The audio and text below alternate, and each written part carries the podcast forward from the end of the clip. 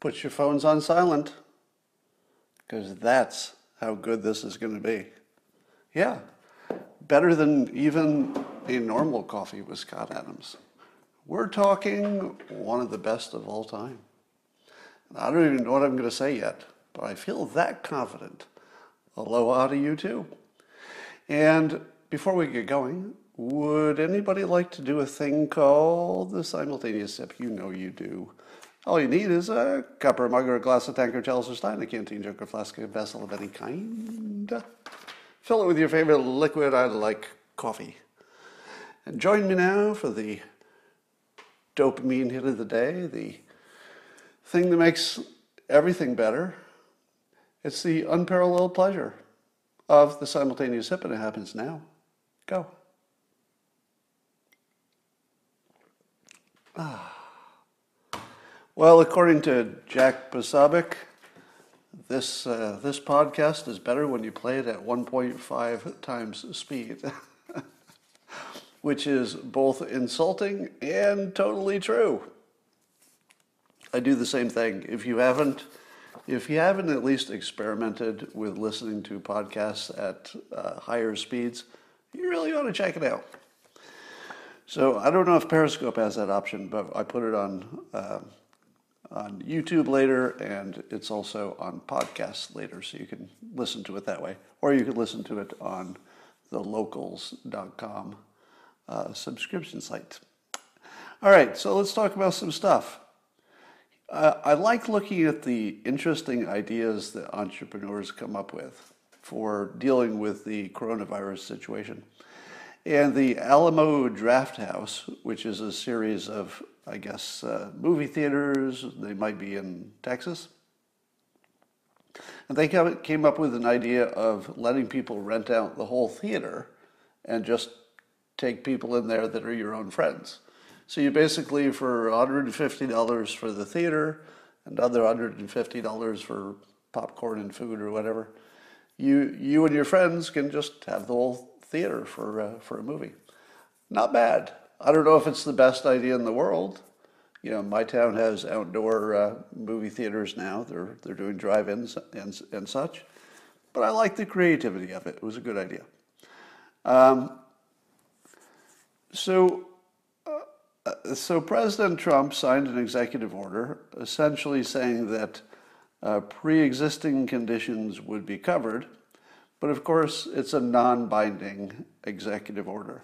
Now let me ask you this: how much is a non binding promise, if you will, to, uh, to maintain, um, so to make sure the pre existing conditions are covered? Would you trust a president who made a promise like that and said, I'm going to cover the pre existing conditions, don't worry about it? Do you trust that president? Well, here's the thing one of the things that President Trump has done right is he's done such a good job at doggedly pursuing uh, the promises that he's made that it is completely credible. Now, nothing in this world is guaranteed, but in terms of whether President Trump would stick to his promise of fighting to keep the, uh, the pre existing conditions covered, I feel as though he created that asset meaning that if you asked me four years ago, I'd say, well, I don't know. You know, politicians make promises. Sometimes they keep them. Sometimes they have a reason not to. You know, read my lips, no new taxes. Well, change my mind. So four years ago, I would have said, I don't think you could be positive that this president or any other president would keep a campaign promise. But now we've watched him operate for four years. It seems really clear to me that the president puts a very high value on doing what he says he'll do. Wouldn't you agree? Now, he puts a very low value on being specifically accurate on details and you know he uses hyperbole and he fails the fact checking and it's abundantly clear that he's not concerned whatsoever about getting those details right Now, you can hate that or you can love it, but anybody can observe that. You know, you, no matter which side you're on, we're observing the same thing. He puts a very low value on those little niceties and the details and, and being technically accurate. He does try to be directionally accurate. In other words, he's, he's trying to persuade the country in a productive direction. There's nothing evil about it. But, but when it comes to keeping a promise, even if he can't get it done as quickly as he wants or can't get it done at all, you know, such as you know, building, building the wall, it's slow, but it's happening. So you can tell he's at least putting the full measure of effort into it. And I feel as though the president created this asset out of nothing. He created an asset of believability when it comes to keeping his campaign promises, which is unique. I'm not sure every, every president had that exactly. You know, you, you always had the uh, you can keep your doctor if you want it situations, but I don't know that Trump has any of those. If, if you look for something like that in Trump, and fact check me on this. I might be just missing something that I'm not thinking that would be obvious to, to you. But I know that a critic would say, well, what about the part about making Mexico pay for the wall? And I would say, I don't think anybody took that too seriously. I mean, sure, that was a, a campaign theme, etc. You could say it was a promise, but was it? Was it really? Did the people who voted for him say, yeah, I think he means that. He's totally going to get Mexico to pay for that wall. Now, you could argue that he did get them to pay for the wall, you know, indirectly in terms of uh, keeping the keeping the migrant uh, groups from coming across. So he did get a lot done in terms of transferring some of the cost to Mexico. That really happened. But nobody took that too seriously. It wasn't a requirement, I don't think. All right. Moving on. Um, so I think I understand finally, because of the new revelations coming out about the uh, the coup attempt, the the Russia collusion coup, where uh, Brennan and Comey and all those characters apparently, if we are to believe the documents we're seeing, I don't know how to interpret them other than a confirmation that there was literally a coup attempt. I don't know how else to interpret it. And, and I really, really tried hard in the beginning of this Russia collusion stuff when, when people who were you know, even more skeptical than I am, if that's possible, were saying, hey, from the very beginning, people were saying, hey, this looks like just a coup attempt. It looks like some kind of organized coup. And I said, if you remember, I said, no, let's, you know, let's cool down that talk. I don't quite see any evidence of a coup. Sure, lots of people didn't like the president. There, there are people in jobs and they can do little things that make his life hard, but it's not some kind of organized, understood, you know, explicit coup attempt. I mean, that's just crazy. Except that apparently it was. Apparently it was exactly that. It wasn't even sort of like that. It wasn't suggestive of that. It wasn't reminding you of that. It was actually that. From based on the documents that we've seen, especially the ones that just came out. Now, if you understand that, and you understand that the latest documents are a little bit more damning to both Obama and Biden, meaning that apparently, if we are to believe what we see in the documents, it looks like President Obama was pretty deeply involved in something that looks exactly like a coup attempt. And that means that Biden was involved because he, you know, he was in the room. He, he would have had to know about it. Now, here's the thing. How do you explain that? I, I feel as if you would agree with this, the following uh, supposition that the, the leaders and the important people in the Democratic Party, they could kind of get anybody nominated they wanted. Don't you think?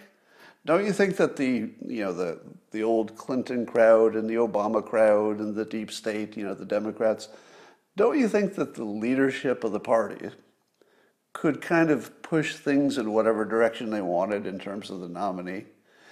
And you might have asked yourself, well, if that's the case, and they could make sort of anybody they wanted the nominee by, you know, uh, controlling the media for one thing. They can control the media coverage. They can control the funding, probably. They can control which advisors work for whom, etc. So if you take uh, my assumption that the people in charge do have the ability to create the nominee they want, essentially manipulating the voters into voting for who they want, why would they choose Biden? Because by any measure, he's the least capable candidate who has ever run for president. I don't think you could find somebody who is less capable than Biden.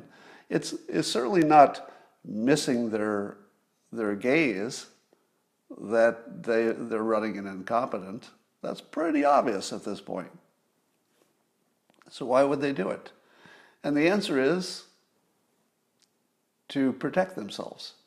Biden is the only person who was in the, uh, in the race for the nomination. He's the only one who had the following quality. He was just as guilty as the, as the other people in the party. He's part of, presumably, this is the speculation, right? My speculation.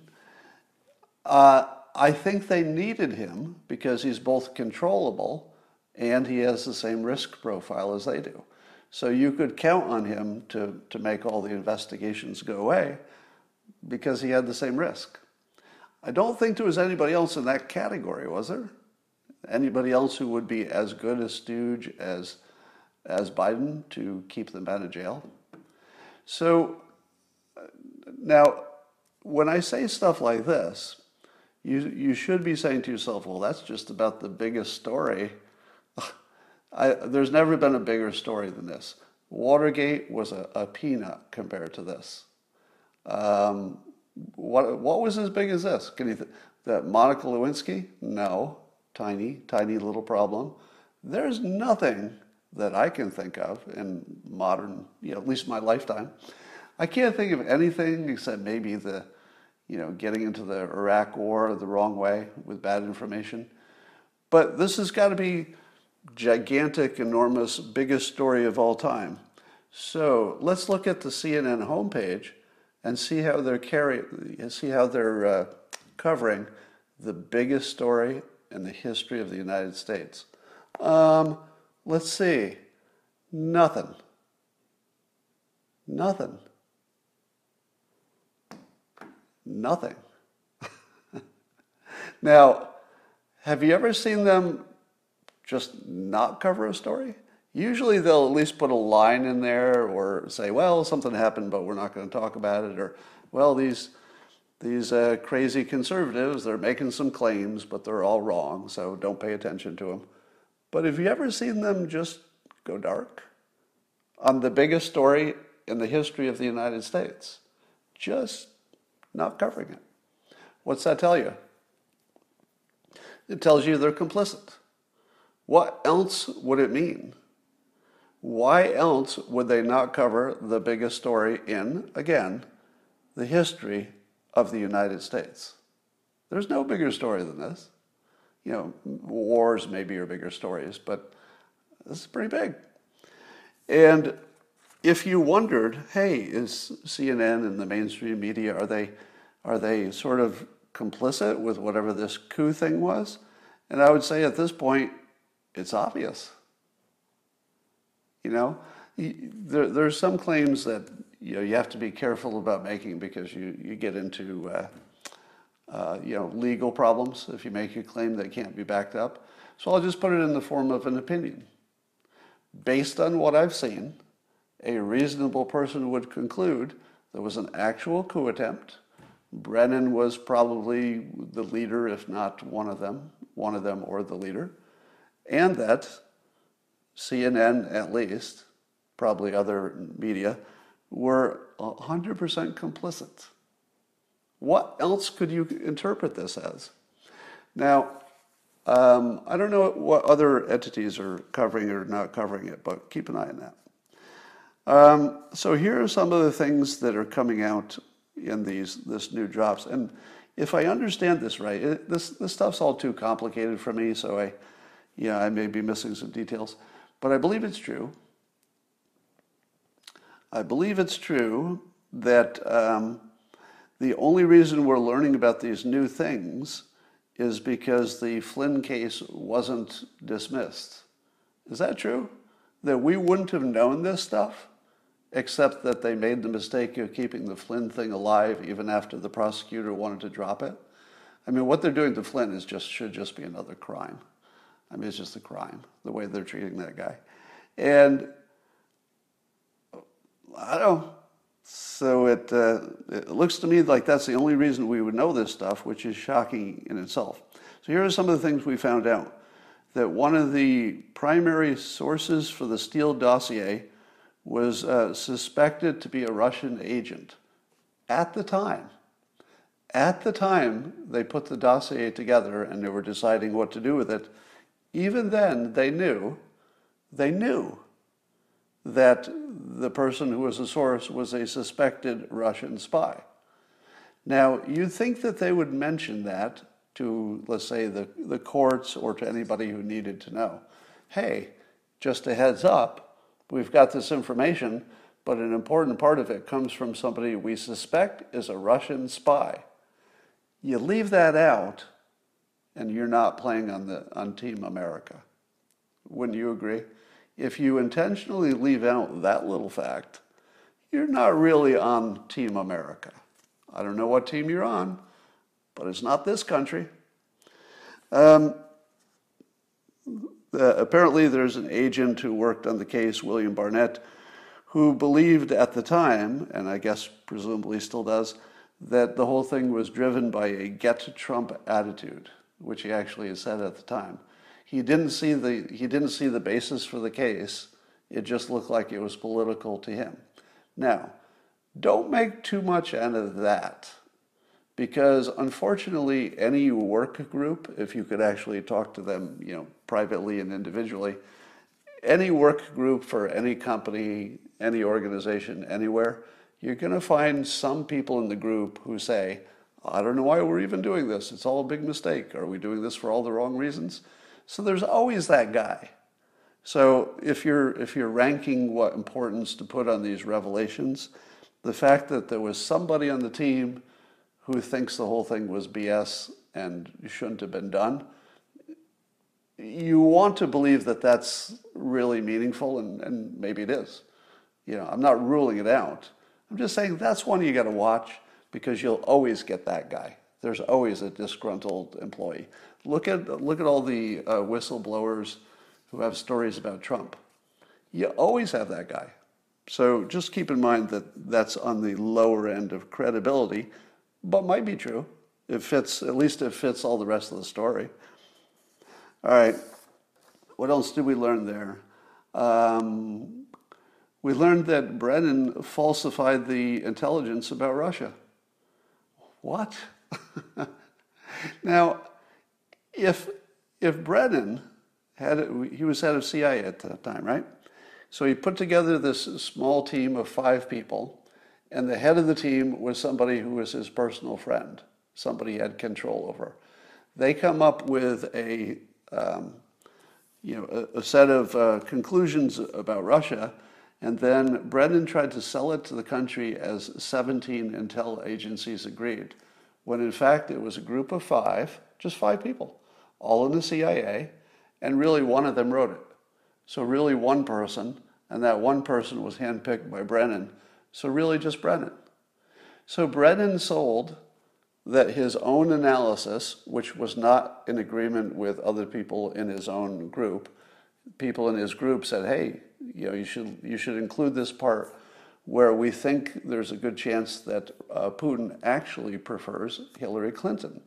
And the reason we think he might prefer Hillary Clinton is that she's predictable and she had already offered a reset. So he knows what he's getting, but he doesn't know what he's getting with Trump at the time. So Brennan chose to leave out the part where his own people said, you know, we think Putin might actually prefer Hillary Clinton. Is that a big deal? Yeah, yeah, it's the biggest story in the history of the United States. That's not a war. Um, it's the biggest story in the United States, in my opinion. The head of the CIA literally falsifying Russian intel, according to what we've been told, for the purpose of overthrowing the United States government, the illegally elected government. Now, weirdly, there might be no penalty for this because how do you prosecute somebody for having a different opinion? Because that would, that's just what he could claim. He could say, yeah, yeah, I, I saw the intel about Putin preferring Hillary Clinton, but in my opinion, it was not worthy of including. That's sort of the whole defense. You really don't need much of a defense beyond, um, yeah, maybe I was wrong, but that was my opinion, and it was my job to have an opinion. I think I think it's not exactly illegal to overthrow the, the try to overthrow the government and fail. So people operating at that level know how to stay, you know, outside the, the bounds of illegality while at the same time overthrowing the government or attempting to. Now, since the penalty for that is probably zero, because you know, there'll always be reasonable doubt, what would you think the penalty should be if it were true and if it could be proven? Hypothetically, what would be the appropriate penalty for a John Brennan if, hypothetically, it was found that he had actually tried to overthrow the government and he did it by you know, falsifying intelligence, essentially leaving out intelligence, which falsified it? Um, I think the death penalty, right? Should you not be subject to the death penalty for that crime? Because I can't think of a bigger crime. You know, how, how could you do something worse? Seems like a death penalty crime to me, but I'll bet there will be no penalty whatsoever. Um, so here's, I, I guess I just don't know what to do about the fact that it looks like what's going to happen is that conservative media will make a big deal about it. But have you noticed that if conservative media is the only one that talks about something, it never becomes real to the rest of the world? Right? So I believe that our siloed news has created this weird situation where um, you know somebody associated with uh, the left could murder somebody on Fifth Avenue. I just pick an example. They could murder somebody on Fifth Avenue. It could be recorded on 10,000 cameras, confirmed in every possible way that that's exactly what happened. This person murdered this person in front of people, in front of a million cameras. And if the entire left mainstream media decided just not to cover it, it wouldn't exist. Even if the conservative media went crazy on it every day and it was headlines and couldn't stop talking about it, as long as the other side simply treats it like it doesn't exist, it actually doesn't exist. We've reached the point where they can disappear reality. Not just make facts disappear, not just leave out a, you know, leave out a detail, not get something wrong, not even fake news. Actually disappear an entire chunk of reality while you're watching them do it. That's where we're at. Now, if you had told me that that was even possible, I might have said, well, in some weird theoretical way. But watching it happening is just blowing my freaking mind. I mean, my head is just coming right off when I'm watching CNN. Literally just ignore it. No, there was no coup attempt. I don't know what you're talking about. What else could they ignore? what else could they ignore? It's like they could ignore anything and just ignore it, and then it doesn't exist. Here's a weird little story. Kim Jong un has issued an apology for killing uh, some South Korean guy who tried to defect to the North. What? The first thing you have to ask yourself is why did somebody in South Korea try to defect to North Korea? What the hell? is, is there somebody in South Korea who hadn't done any reading about North Korea? What did he think was going to happen when he went to North Korea? Well, I'm going to have a good life up there in North Korea. So apparently he was he was just drilled full of bullets and, and killed by the North Koreans because they didn't they didn't know what they had there. It was just somebody that looked like was uh, breaching their territory, so they killed him. Um, Kim Jong Un, and here's the weird part, issued an apology. He issued an apology. That's a pretty big deal because you know you want North Korea to say enter the let's say enter the, the field of adult you know adult countries if you will to just act like more of a citizen of the world.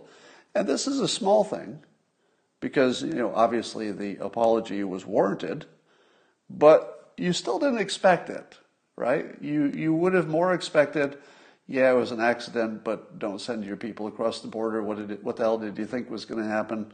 Or just not mention it, or something like that. But apparently, Kim Jong Un, assuming he's still alive, if he's still alive, thought that uh, playing it more diplomatically was was good. So that's a good sign. But I have to ask you this question. When was the last time we know we saw Kim Jong un? When was the last time we saw him alive? Now, I realize that there was some video of him uh, visiting someplace uh, after people had, had been rumoring that maybe he had died. So you remember a few months back there was a rumor he died, but then there was a video of him in public. He looked healthy. So then the rumor just went away, sort of. Not to me. Not to me.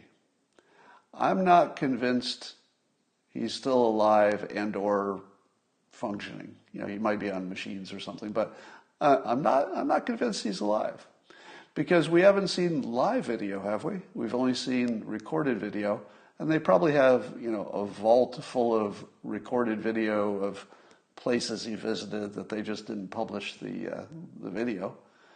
So they probably just pulled out something from the archive and said, "Yeah, here he is. He's He's visiting this factory over here, so totally alive.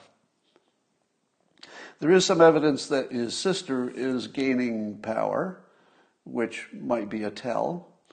Um, but this apology feels a little out of character, but maybe not because he is, you know, moving toward, you know, friendlier relations. I would just keep an eye on it, and I'm going to put it out there again that uh, well, here, here's your best clue. Do you remember? Uh, I forget when it was, maybe a month or two ago, when President Trump tweeted with no um, no prompting. There was nothing that triggered the tweet. He tweeted that Kim Jong Un is alive and well. Do you remember that tweet? It just came out of nowhere. Nobody was accusing Kim Jong Un of being anything but alive. And the president, just out of nowhere, tweets, oh yeah, he's alive and well. That felt very much like a favor for North Korea, didn't it? A favor that would only have one purpose, which is to have friendly relationship with perhaps Kim Jong Un if he were to survive whatever hypothetical problem he had, or whoever takes over. It may have been just a favor for the current or maybe the incoming administration because it looked like it. It was just a tweet out of nowhere. It looked like there was some kind of a favor going on there. So just keep an eye on North Korea. All right, I did a little Twitter um, uh, Twitter survey, and I asked uh, people if their opinion of Black Lives Matter was uh, improved or or lessened let's say their empathy. Was their empathy for BLM more or less because of the events of 2020? 92% people who answered my unscientific poll, mostly conservatives, because if you're following me on Twitter, you probably are. 92% said that they have less empathy for Black Lives Matter. Less empathy. Um, And here's my question What's the point of Black Lives Matter? Is the point of Black Lives Matter to convince themselves that Black Lives Matter? I don't think so. I don't think they're talking to themselves. Is the point of Black Lives Matter to convince progressives to change their mind about something? Well, I don't think so, because the progressives are actually marching with them. They're, they're on the same side. So who are they trying to convince, if anybody? Well, I would think they would be trying to convince conservatives under the assumption that that's the group who needs to be convinced. Then everybody would be on the same side that some changes need to be made, and then they would work toward those changes. But if 92% of the mostly conservatives who answered my unscientific poll said that they feel worse, you know, they have less empathy for Black Lives Matter, isn't that exactly the opposite direction? That's not just missing the target, that's running as hard as you can in the wrong direction while knowing it. So here's the key part. Do you think Black Lives Matter doesn't know it? Do you think that they are that they would be surprised to find out that rioting and looting is making them less popular? Now, for for the anybody who's new here, you know, make an assumption that I'm not a freaking idiot, okay? So when you hear me say something like Black Lives Matter, rioting and looting, your brain should translate that into yes, yes, yes, most people are just protesting peacefully. I get it. Most people, by the numbers, in terms of percentage of people, by far are protesting peacefully. But they also are creating a container which they know will contain the bad people. So if you're part of an intentional process to create a safety container for looters and rioters, I, I throw you in the same same you're in the same bag. The first few times you do it, maybe you just need to get something out of your system. But if you do it every day, and the rioters and the looters are in your container every day, well, it's a bad container, and you're part of it. So who is Black Lives Matter trying to persuade if it's so obvious that they're doing the opposite of persuading? Well, what if it's just the obvious? What, what would be the most obvious interpretation of what you see? If you saw Black Lives Matter say, we need these following changes, these are the changes we need, and then we were talking about them, and we were meeting about them, maybe there was some legislation about them, then I would say, okay, this is a solution oriented movement. This is a group of people who know what the problem is. They, they've got a pretty good idea where the solutions lie or where they could lie, or at least where it's worth trying. You know, it's worth trying something. And, and they're going to work on it. They're going to put up a trial. They're going to try to get some funding, try to get everybody on the same page, really make this world a better place. Where's that?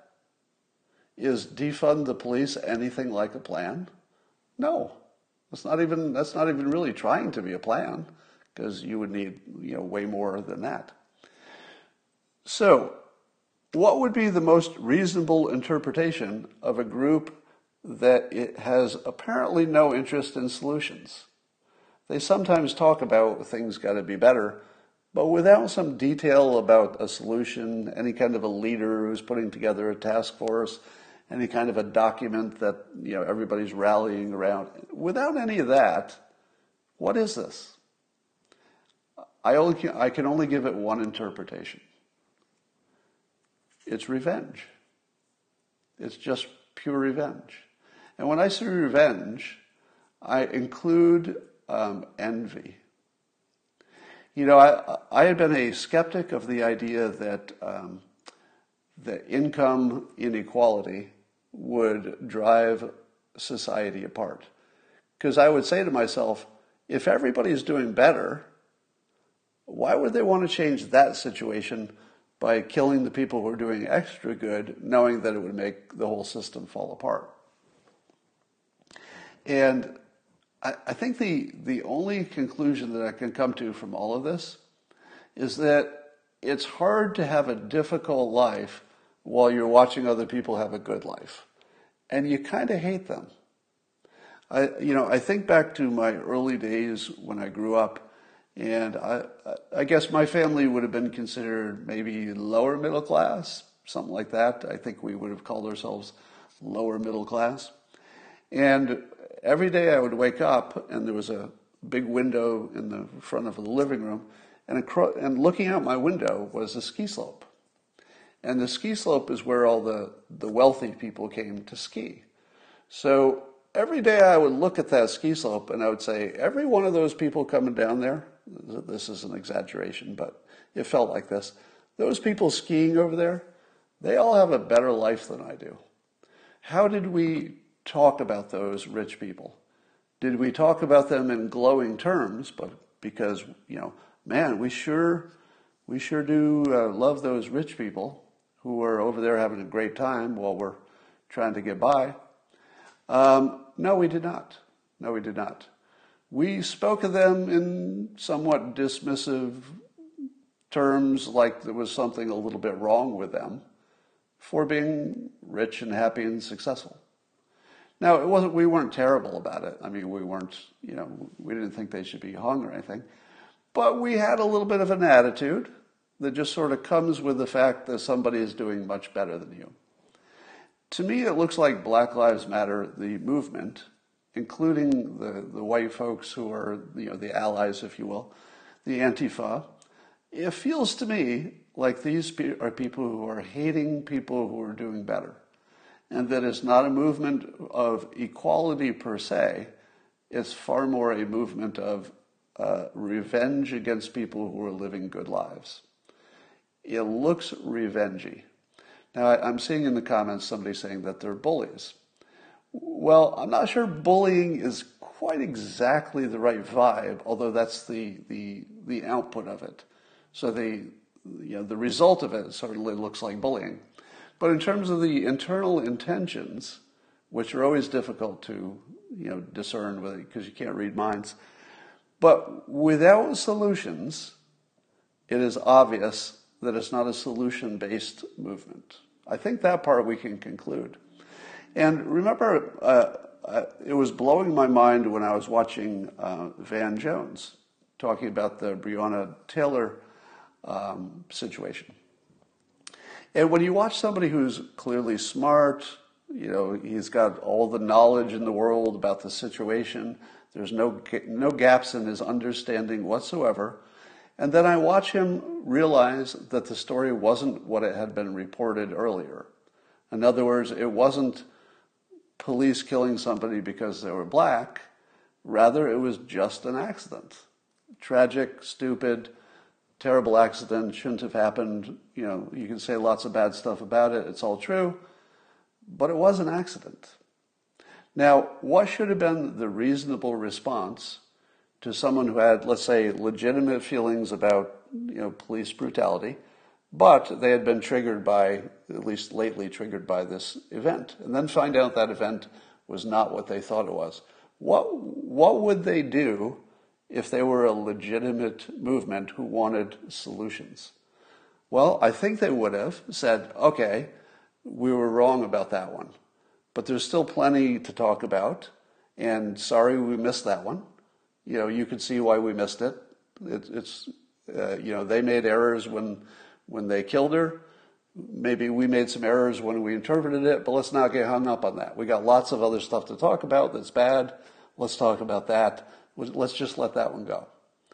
But that didn't happen. Instead, they doubled down.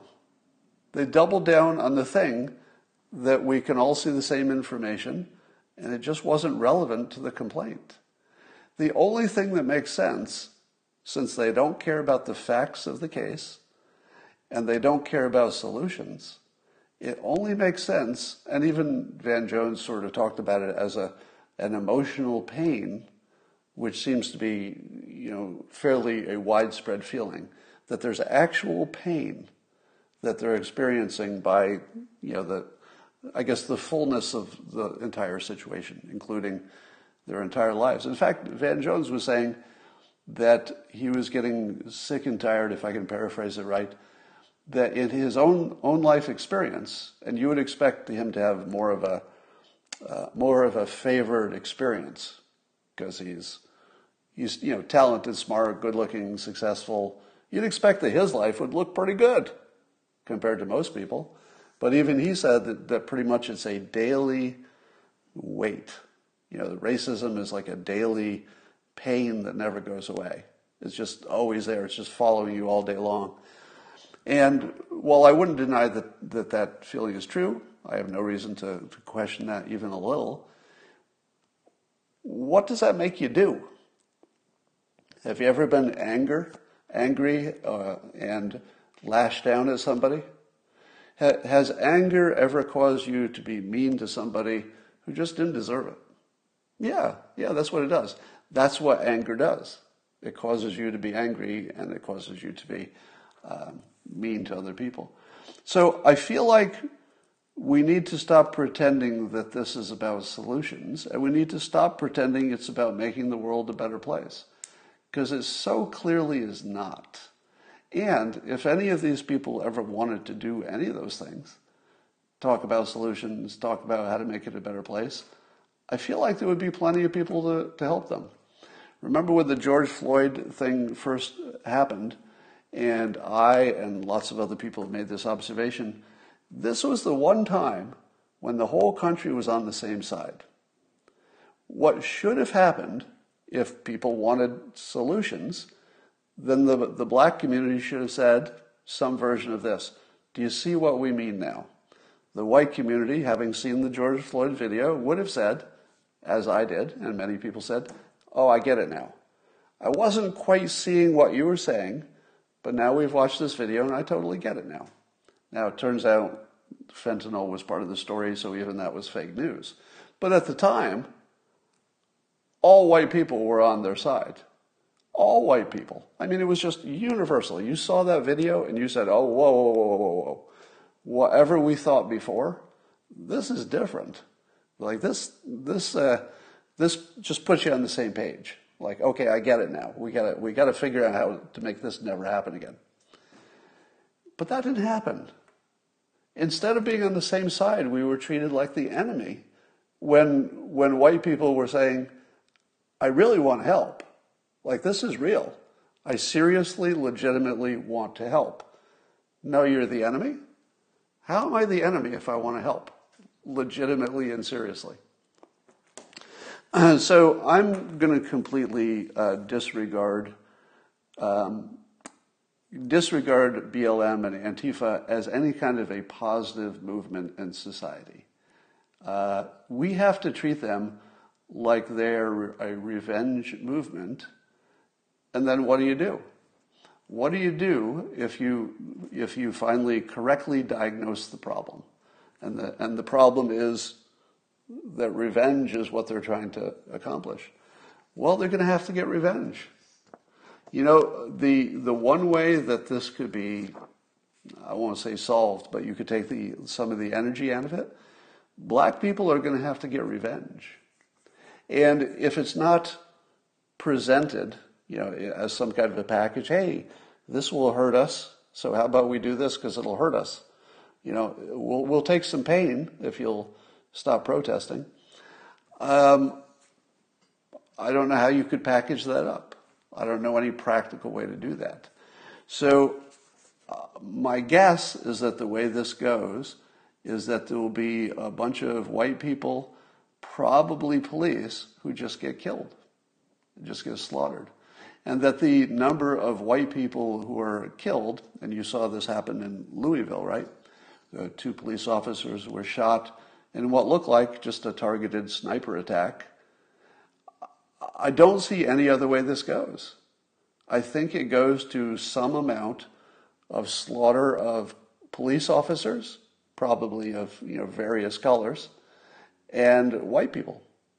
I, I think death is probably the only way to get to get the emotion out of it, so that even you know even the black public who support BLM uh, by and large, you, you have to get to the point where even they say, whoa, that's not exactly what I signed up for. I wanted less systemic racism. I wanted less, you know, danger from the police. I wasn't signing up for killing white people. That's, that's, you know, that's too far. I'm out. Probably has to get there, otherwise, it can't uh, ever be resolved. But if we think it has anything to do with solutions or legislation, I think we can rule that out now. It feels like that could be completely ruled out. All right, I said in a tweet yesterday that uh, I'm no political campaign expert, but isn't it suspicious that uh, Biden doesn't know his campaign schedule a day in advance? Because it seems to me that if you're going to put a lid on your entire day, you would know that yesterday, wouldn't you? are, they, are they so unorganized they don't know what Biden would should be doing today? They have to wake up and it's like nine in the morning and they're like, all right, well, I, I guess there wasn't anything public on the schedule, so we'll put a lid on it. Um, it feels way more like they have to see how he's doing, doesn't it? It feels more like they wake up in the morning and they say, "All right, is anybody, has anybody checked on Joe yet?" And they and they talk to you know here I, I'm just imagining this, but they talk to Jill and they say, uh, "How's he doing? Is he okay this morning?" And then Jill says one of two things. I, I think he's doing okay. Let's let's go ahead with the schedule. Or she says, I don't know, he's he's a little slow this morning. We better put a lid on it. I feel like that's what's happening. If there's another explanation for why the lid would be put on at the last minute instead of knowingly in advance, I'd like to hear it. Um, are you also wondering why there are no insider leaks in the Biden campaign? Isn't that a little suspicious? Don't you think that there are conversations in the Biden campaign about things that would be embarrassing if they came out. There are probably conversations about how they deal with the progressive wing. That if anybody heard those about those conversations, that would be news. There certainly are conversations about Biden's, um, let's say, his uh, mental acuity and even his his general health. You know those conversations are happening because you can see with your own eyes that he has days that he's better than other days. So obviously they're talking about it behind the closed doors. But nobody, except for this one, except for 4chan, so acknowledging that there are insider leaks allegedly on 4chan, uh, what I'm talking about is why they're completely missing in the New York Times. Where is the Washington Post story about the insider in the Biden campaign who says, you know, this is what they're talking about in the campaign. It's kind of missing, right? To, uh, am I being crazy here? Or is it obviously missing? Because there are tons of insiders who are willing to, you know, narc on Trump for any, any number of real or imagined things. But there's nobody, nobody on the Biden campaign is willing to do a little whisper whisper to a, to a journalist. I'm not buying it. What I believe is that insiders probably have talked to the press. And I believe that the press is just not running the stories. That's my belief. I don't know if it's true, but I don't know why else there would be no insider stories on in the in the major press. That is. Um, what would happen under the condition that the election is not deemed credible. Now, I know that there's a, a constitutional series of steps. Um, let's let's say it goes to the Supreme Court, but they're you know the country is still not happy with whatever they come up with. Um, I know there's the part where Nancy Pelosi could become president if things aren't sorted out by certain dates. So I know the Constitution has some steps. But suppose because it's 2020. you know, in 2020, nothing's clean. But suppose that despite all the well described steps for solving this stuff, the country is just not convinced we had a real election. What if 40% of the country, 30%, pick a number, uh, at the end of it say, you know, I don't trust the result. I just don't trust the result. What would happen? Well, um, let me put this thought into the public mind. If it's a tie, the tie goes to the incumbent because it has to. Now, not if it's a second term, you know, uh, no, not if it's the end of a second term, right? If You know, if, if a president served two terms, that's a different situation. But in the situation where you've got a president who has served one term, is running for reelection, if we don't have a clean result, you have to default to the incumbent. Now, yes, I would say the same thing if the incumbent were a Democrat. All right? Same situation, just reverse the party, and I will still be consistent. You have to go with the incumbent if you don't get a clean result. Now, if at the end of the eight years, then you know, you're going to have to bring in somebody new one way or the other. But you just got to go, tie has to go to the runner because that would be the most stable situation. And anything less than that would be so destabilizing, I don't think it would be worth it. Um, and, that's, and, and I say that, again, regardless of which party is involved. You just can't inject that much uncertainty into the system and hope that it is free. PBS did a fascinating experiment that should uh, scare the hell out of you. And it showed how easily brains can be hacked. And I think it was Hacking Your Mind was the name of the, the special. And so what PBS did was they primed people uh, before asking them for their voting preferences. And the way they primed them was uh, half of the people got uh, just generic information that had no, no emotional content. And then they said, all right, uh, who do you vote for? Then they give them some, you know, dry, unemotional information.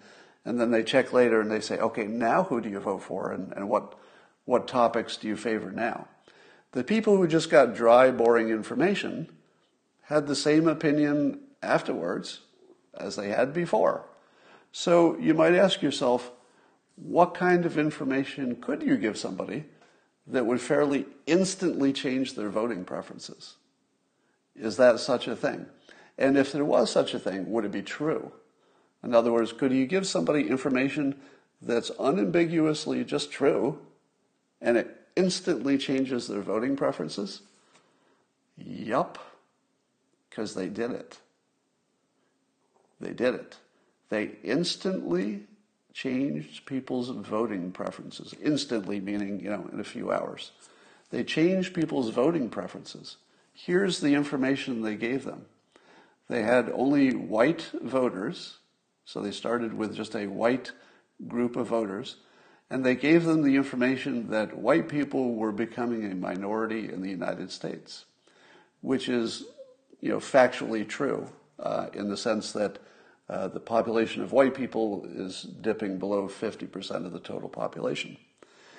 Having primed a bunch of people who were voting sort of left leaning ways, people who were, let's say, um, against the wall. Once they were told that their group was, the implication is threatened, because, well, your power is going to be decreased, because now you're, you're going to be under 50% and shrinking. As soon as white people were told that their power was decreasing, their numbers were no longer a majority, they voted conservative. Suddenly, they wanted a wall. Suddenly, they voted for a whole range of conservative things that two hours earlier they wouldn't have voted for. Instant change. Now, remember, I've told you that persuasion um, you know, is not all equal. There are some things far more persuasive than other things. Facts are usually not persuasive, but fear is. Fear is persuasive. In fact, nothing is more persuasive than fear. So the way the information was presented to this, these groups of uh, white people in the experiment was that they were there. There was some something to be afraid of. And I believe they tried to see if they could soften it by just changing the way they described the same set of facts. So if they described the set of facts of, hey, you know, white people are becoming a minority, but if they softened it and said, but it won't make any difference to your life because what matters is education level and the, the non-white population is, is, you know, far more educated than it's ever been before and improving every day. They've got good jobs everything's going to be great. Melting pot, we're good. So they can actually keep the votes the way they were originally, left leaning, simply by the way they described a fact. If they described it just objectively, people were scared to death and they voted accordingly. And if they fixed the data by couching it and, ah, don't worry about this, you know, there, there's nothing to worry about, their votes didn't change. Somebody says, as a master persuader, you are not surprised. No, I was not surprised that a fear that is this direct would have an impact. I, I was a little surprised, although I shouldn't have been, because the book Persuasion um, says this pretty much exactly. That, that the entire range of conservative opinions changed. Things that had nothing to do with being, you know, white or not white, even those things ended up being influenced. So that was a, even more dramatic than I would have expected, I think even though the science suggests that that would be the case. Um, somebody says the left doesn't want a melting pot and unity, they want destruction and division. Well, I would not align with that. I don't, I don't think that anybody wants destruction. What they want is what comes after the, you know, the rebuilding. Um, or they're just angry and they're they're just jealous. They're just they just are full of hate, um, and I think that explains it better. There's videos of black Antifa beating up white Antifa members. All right. Well, I'm sure there will be more uh, infighting among the protesters. Yes, did you all see the uh, the Crenshaw ad? Uh, so, Representative uh, Crenshaw, Texas, um, did uh, did a campaign ad that has such high production values it looks like a, a trailer for a, a, bad action movie. Now they did it kind of campy, so they weren't trying to make it look too serious. You know, it was all tongue in cheek, but man, was it a high production value. It's it's probably one of the best campaign ads you'll ever see, just in terms of quality of production and stuff.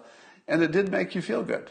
You, you actually felt something when you watched it, and you liked all the people in it. It made you like them, and uh, it was good. It was a little awkward uh, with the male female part of how they handled it. The, the problem that they had when they made the video, apparently, is that it started out with um, several ex military people who were running as Republicans and, and they were men. So the men who were first introduced were ex-military, and so you know they were they were presented as awesome fighters and stuff. But there were two women that they wanted to include, part of the Republican family of candidates, who did not have military experience. So they, they, tried to make them seem awesome too. It was a little cringeworthy, but they did the best they could. Still, I would say that uh, I, I would say that they did a, a, great job on it. It was very fun and it was very viral. So they, I think they had all the right, hit all the right notes. Um, yes, my, I'm hearing from a number of people who really liked my uh, "Hold My Beer" video that uh, Jack Murphy was tweeting uh, the other day. I'm surprised that that didn't get wider play because the people who saw it seemed to like it a lot. Um, by the way, I'm getting lots of ideas from people who are uh, suggesting things about my idea for a small but awesome house. I will remind you that my idea for building a small, cheap, inexpensive dwelling for people is only, I'm only interested if it's cheaper and better than regular houses. If it's just cheaper, but way worse, I have no interest in it. So don't send me anything like that. I don't, I don't care about these little small homes. I don't care about factory built homes. None of that is interesting to me because they're not better. They're just cheaper. It's got to be cheaper and better. I think we can get there. All right. Um, how to break the news silo, somebody says. Uh, pop music says. Well, I don't know that you can. Um, if I could come up with a way, I would, I would certainly do it. I've been asked often, as you might imagine, how can you, uh, how can you beat um, Trump derangement syndrome. You know, how, do, how do you unprogram somebody? And I think the answer is you really can't do it unless you're one on one. If you give me somebody one on one, I could work on them, and maybe I could convert one person if I spend all afternoon. But I don't know if there's a mass way to do it, except that that PBS uh, experiment I told you. the PBS experiment would change your vote, but I don't know if it would cure your T- TDS. Somebody says uh, Dwell magazine has some great designs for small structures. No, they don't.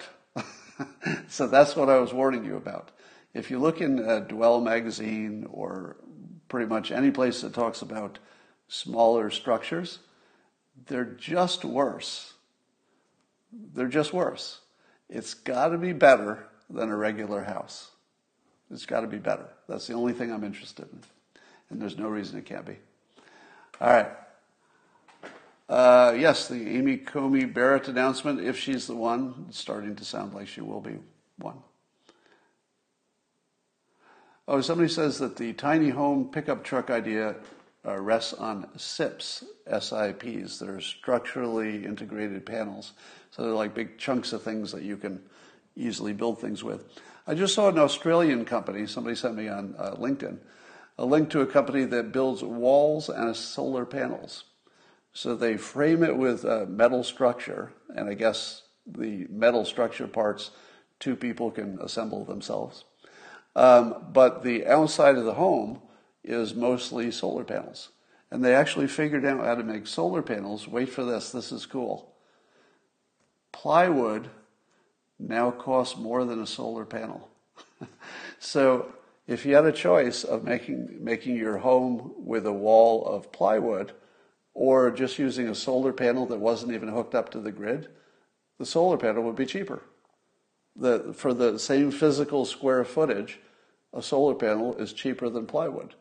Now, that was the claim I just read from a company that's making these things. And they figured out how to get the solar panels uh, structurally hard enough using the metal backing, the metal frame, that they just build the outside of the wall with, with uh, solar panels. So I'm not sure if that idea is less expensive, but it's interesting. All right, that's all I got for now. I'll talk to you tomorrow.